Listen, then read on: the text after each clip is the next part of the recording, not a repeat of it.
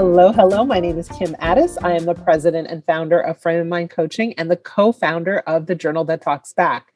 You have just joined the Frame of Mind Coaching podcast, where we invite leaders from all over the world to come onto the podcast and get coached live and in person. Today, I have a guest from Montreal. Her name is Annabelle Picker, and uh, she is in the middle or at the end of her mat leave and she has some important decisions that she wants to make.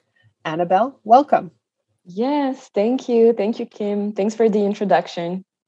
so, I didn't give a lot of detail other than the mat leave thing, but maybe you can fill us in what's going on, where were you working before mat leave, what is happening, and share with us the decisions that you're trying to make right now.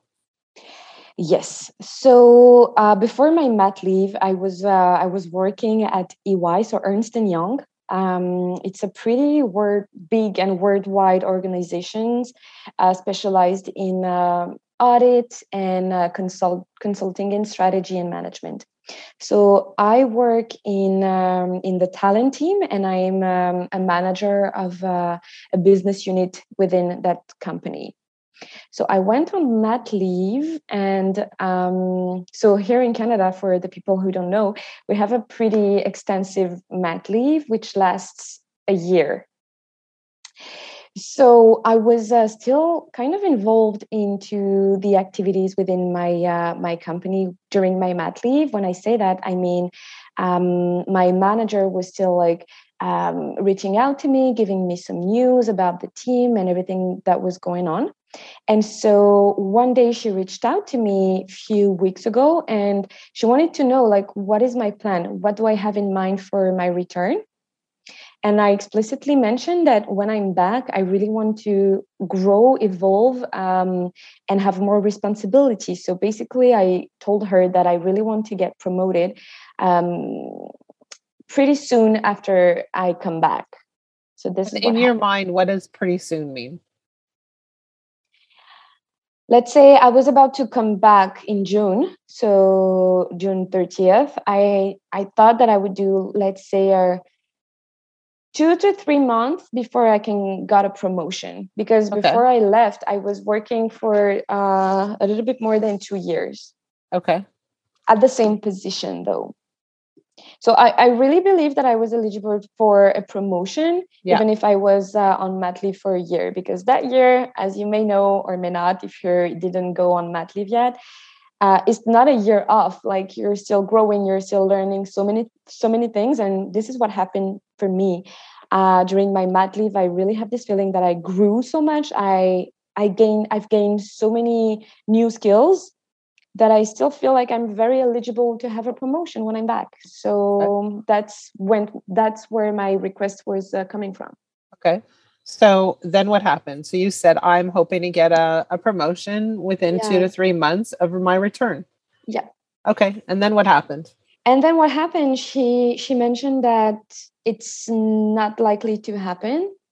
Uh, I although they're really happy with my work and they're really uh, excited to having me back, um, I wouldn't be promoted within a year or more.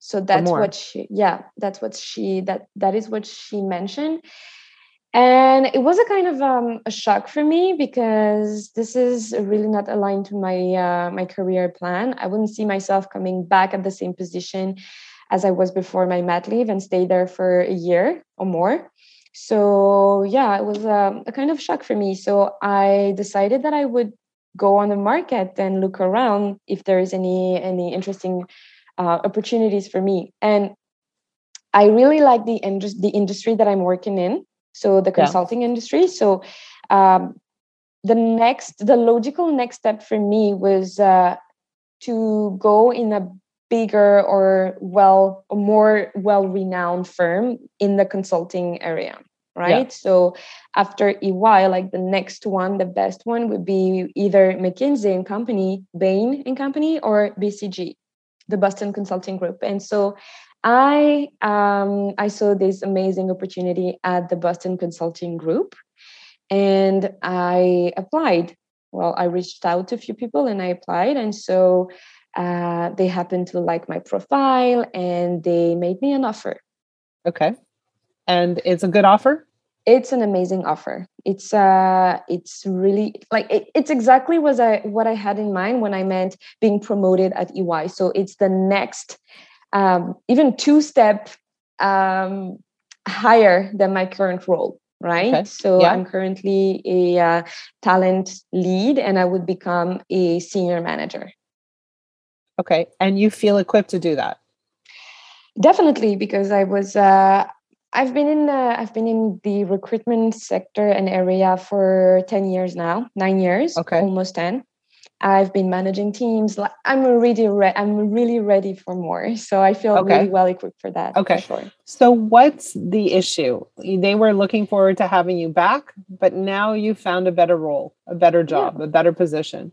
Yes. So what's do you feel uncomfortable about letting them know or yeah. is there something else that you're still grappling with? Yeah, so there are two things. First is obviously I'm yeah i feel uncomfortable letting them know that i that letting my current employer know that i found another role because i know they were excited to having me back and also there is the mat leave issue so okay. the mat leave issue is that when I went on mat leave, uh, my current employer, so Ernst and Young, they gave me a top up on my salary, which means yeah. that they gave me money to um, like I hope you know what is a top up. So, actually, and, please describe it because I don't okay. know that all of our listeners have heard of a top up. So, okay. describe what that is. Sure thing. So, a top up is a, uh, let's say a compensation on my uh, on the salary that I have during my mat leave. Well, during my mat leave, I have like the government and uh,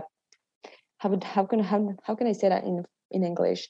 It's like the the money that the government pays me during my mat leave. Yeah. But it's only like 70% of 70% of my salary. And during yeah. 17 weeks, my current employer, EY, gave me the the rest to top up and to give me like the same salary that I was used to have. Okay. So okay. for 17 weeks out of yeah. the year. Exactly. Okay. So which represents I think 5 months or so. Okay. Okay. Great. And did they give that the to you at the beginning or at the end? At the beginning. Okay. Yeah. So it was uh yeah the first uh, the five first months of my mat leave.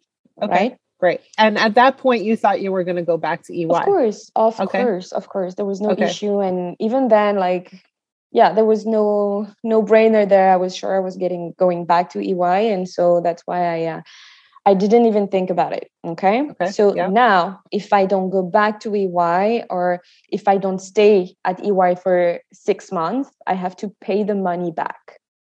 Do you have to? How do you know? Uh, it's a policy, and a friend of mine told me so, and I think I read that in uh, in my contract.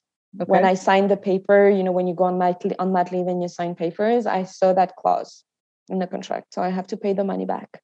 Okay, so the issue is that you want to go to BCG and you don't want to pay the money back. Yeah, I would just like to negotiate about that because I believe the relationship was really good, and I know that everything is negotiable in um, in a relationship, especially a work relationship. Yeah. So I really would like to negotiate that, um, and so I would like to know how and why and how how I can word it because at the same time i know they're going they're going to be disappointed kind of of me living and i come with another request like hey guys i'm leaving and i don't want to pay the money back. This is this sounds to me like a very blunt message so i would yeah. i would just like to know how to negotiate yeah. that how can how i can put that and also how i can put that in a way where i can keep the relationship well. I don't want to leave them in a bad way you know? Yeah yeah um, so, and when you accepted BCG, did you agree to a start date? Yeah, the start date, they asked me to start like uh, in a week. And I was like, no, because I, I have uh, also have uh, things to do. So I'm going to start May turn the 23rd. Okay. So you're planning to start earlier than you were planning to go back to EY. Okay. Exactly. All right. So um, let's and let me just ask you one more question. If EY came back and said, "Okay, fine, we'll give you the promotion and the raise and the position," would you take it?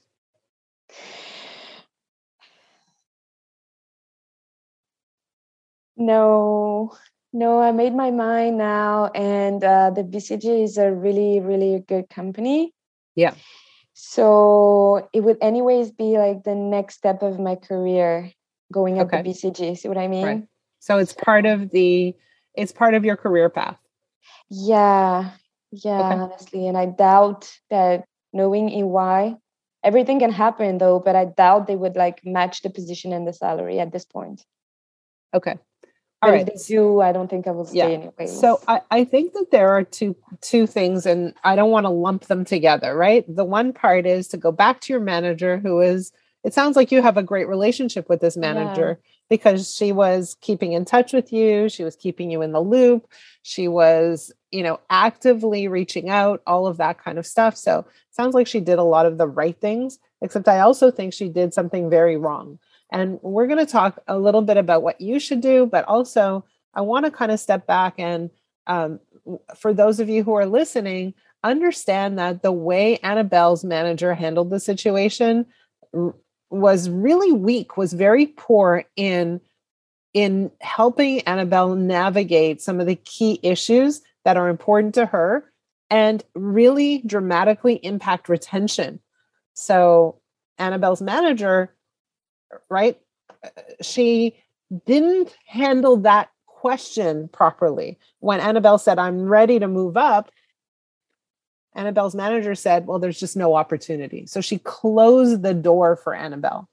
And when we have a young employee who's eager and talented and driven and wants to move up, the answer, no opportunity, will cause that person to turn and look elsewhere. So, one of the key components in retention is making sure that our young, talented uh, employees are clear about what the future looks like. They have a visibility to the future. They understand what the next steps are and when they would be happening. So, if Annabelle's manager said, Hey, you know, like it probably won't happen in the next two to three months, but in six months, it's really likely to happen, Annabelle probably wouldn't even look elsewhere she'd say, okay, fine, I could probably stick it out.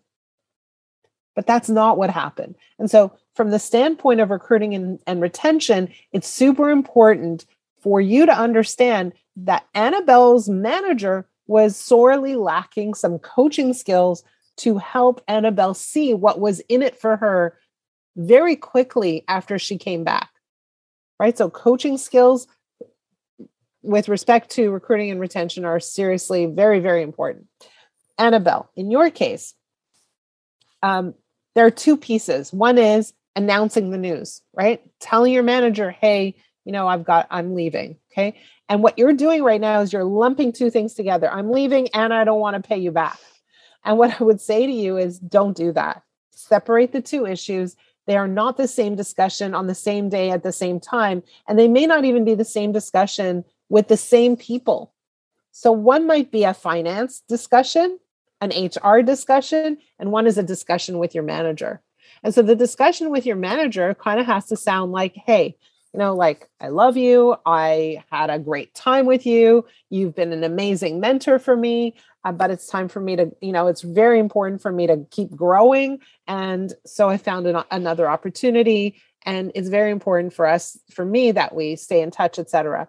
But what you want to do is go in and say, here all, you know, here are all the things I learned being here. Here, I, you know, I really, really enjoyed it.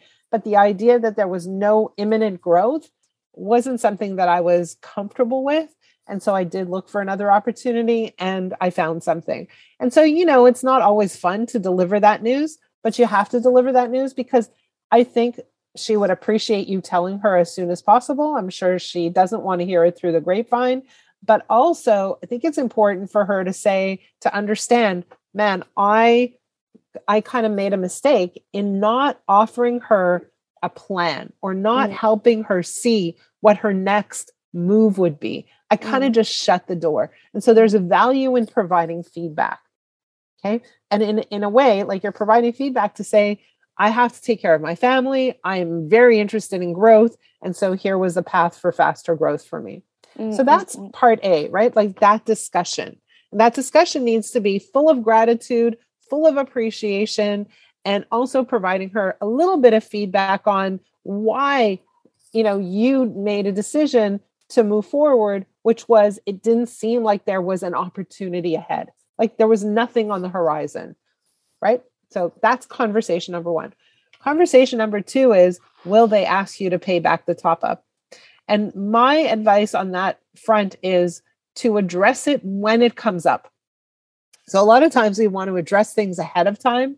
We want to kind of, you know, um, not be sitting ducks and wait for something to happen. But in this case, I think bringing it up uh, brings the issue more to the forefront and causes a little bit of a battle, right?